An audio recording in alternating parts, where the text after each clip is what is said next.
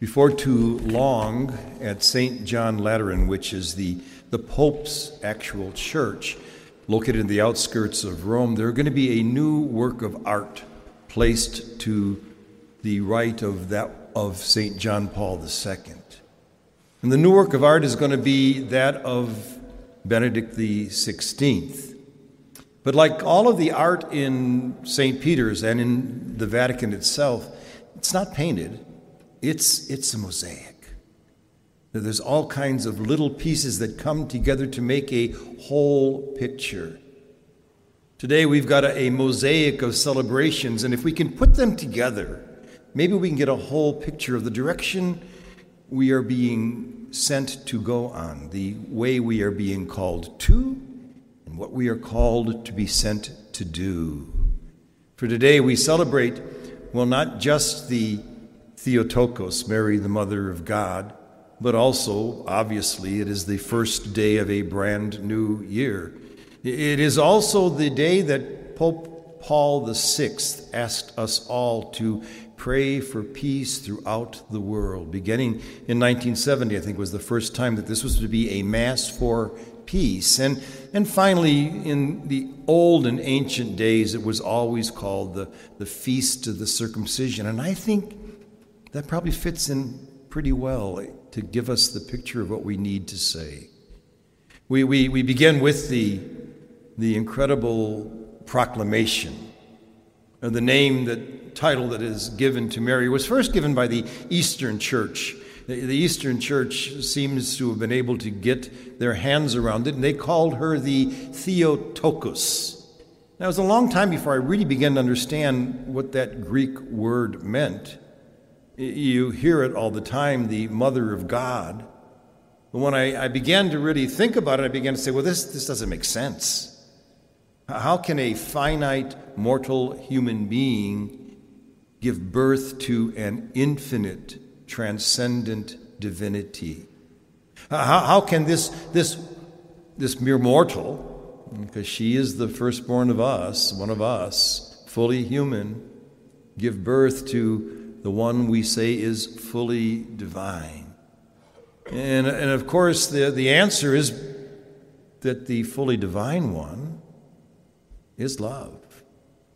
God is love.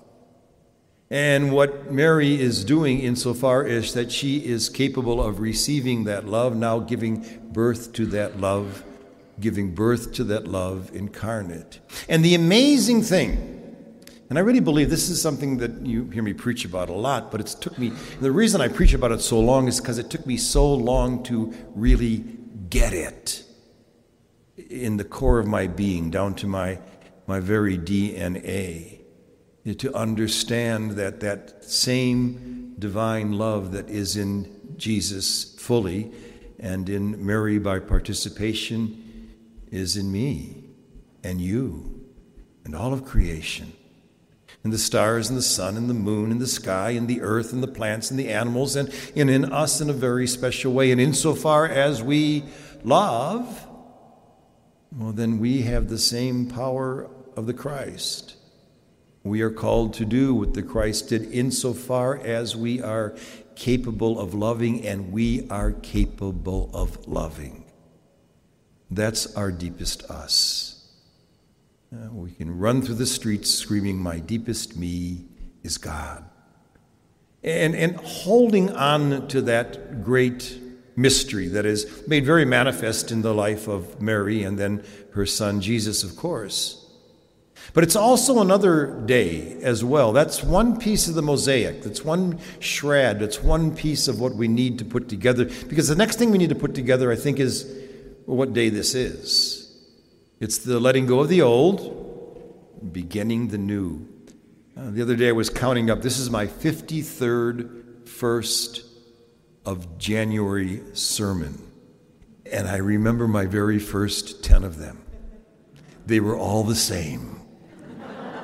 I mean, they really were. I, I could, because my first one was, I think, about nineteen sixty-eight or sixty-nine. And, and, I, and I can remember getting up and saying, of course, the Vietnam War was raging, and I got up and said, "No, this is this is insane. It will not be that way next year. We're going to do much better next year." And then, of course, at the end of the year, Time magazine had all the events that went on the year before, and there were all kinds of disasters. And so I listed all the disasters of nineteen seventy and nineteen seventy-one and say, next year we're going to do better. Well, guess what? Here we are. I'm not quite sure how much better we've done. And so I finally gave up preaching that, coming to the realization that no matter, no matter what, this year is going to bring joys, is going to bring life, but it's also going to bring pain and suffering. We really are a people in travail. We really are people who make one step forward, a half a step back, two steps forward, one step back. And of course, it is always the one step back that brings us to a deeper realization of who we are called to be. And so our response has to be, because it's not so much of trying to make this world so much better just by our willing it, but how we act in the midst of it. How do we act and not react? And I think so much of what causes so much pain, unnecessary pain in the world, is our reacting instead of acting out of the core of who we are, out of the base of our being. We react, and I think, well, I certainly think that the modern world, and especially the modern media, and especially the internet, wants us to react. You know, in, in Newtonian physics, for every action, there's a reaction. Well, I think they want to give us a chance to react to whatever the action may be. And that's a dangerous thing, because it makes us polarized.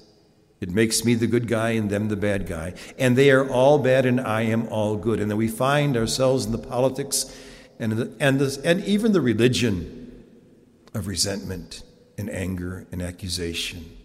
One of my favorite stories is that of, of Sidney Sydney Harris, who, who, who once said, uh, um, well, he, I, those of us of a certain age certainly remember who he was. He was a great columnist and wrote some beautiful essays. And they said when he was walking down in New York City, he would pass the same Uh, magazine and newspaper salesman every day. And of course, the magazine and newspaper salesman couldn't stand Sidney Harris, didn't like his writing. So every day he would curse him out. And every day Sidney Harris would pay for his newspaper and again give him a big fat tip. And his buddy says, "What are you doing?" He says, "That man was just cursing you out." He says, "Does he curse you out like that every day?" He says, "Absolutely every day." He says, "And do you always act in the same way?" He says, "Oh, absolutely every day." He knows his tip is coming. He says, "Why?" And Harris says, "Because I'm an actor, not a reactor. I'm an actor. I choose how I will respond. I do not have to follow the laws of Newtonian physics just to fight back as long as they're fighting with me. We live in the world of doubling down. We live in the world of getting back. We live in the world of revenge. It cannot be that way with us." Why? Because we've got that, that secret sauce that Saint Paul talks about in, in Romans today. You're, you're the daughter of God. You're the son of God. As proof that you are the daughter and son of God, God sent his very stuff into each and every one of us. He sent into our hearts his very spirit that allows us to call out, "Abba, Daddy, Father." No separation between a father and daughter. No separation between the father and son. The power of the father is the power of the children. And we have that power. Our holy work is to exercise it and to come to the realization that he or she is I. Now, we really are one, that our deepest reality is exactly the same. Oh, to come to that deep and profound realization really does change everything. Uh, the, the third mosaic piece is the one that uh, Pope Paul the Sixth asks us to insert into this liturgy. It will be in our prayers of the faithful today, and it's a prayer for peace. He said, every beginning of the new year, we are to pray for peace, for a new peace. I remember clearly I was in the seminary when we watched Paul the Sixth make that first pilgrimage to the United States. The popes did not do that in those days. But he went to the United Nations and he said in French, I can't repeat the French, but in English it was, no more war. No more war, never, ever again. And he repeated the statement a number of times in his talk to United Nations. Well, we know. We know. Right now, at this moment, even as I speak, there are thirty-some wars going on in the world today. Some of them civil wars within countries of sisters and brothers who have the same ethnicity, but they're fighting over Oh, the silliest of things, the narratives that they bought into, the lies they've been told, the stories that they've heard, clinging to them that they have to be right and righteous. And of course, the ugliest we know is the one that's going on in the Ukraine right now. Even as I, and today, today, the beginning of the new year, there was utter bombardment again in the city of Kyiv. And we ask, how can evil be incarnate? How can one person cause that much pain in the world? And how do we stop it? And that's where our problem is. How do, how do, what, what can I do? How, how do I stop a war? How do I become, well, blessed are the peacemakers, they shall be called the daughters and sons of God. We've already been told that we are the daughters and sons of God. We have the power to make peace. But we have to begin with our own civil wars. Because everybody knows someone with whom we may be at war with. Maybe a mother-in-law, a daughter-in-law, a child, a parent, a boss, a co-worker, that, that needs to know the healing power of forgiveness. I told the people in, in, in uh, Carol Stream this morning that somebody's waiting for a phone call. So someone's waiting for that call that has not come for the last five or maybe ten years. It is the call not just to wish you a happy new year, but maybe a new life together, of healing, of reconciliation. Well, let there be peace on earth, and we always finish it by saying, and let it begin with me, in my local circumstances, in my local situation. Finally, the last piece of the mosaic that I think begins to paint the picture pretty clearly as to where we are to go is that of the circumcision. It's a strange, strange feast, but yet it was it was the, the ritual for the Jewish community. And of course, Jesus was not to be an exception. On the eighth day, he was to be circumcised. And I, I was thinking, what in the world was the meaning of that ritual? Why was it so terribly important?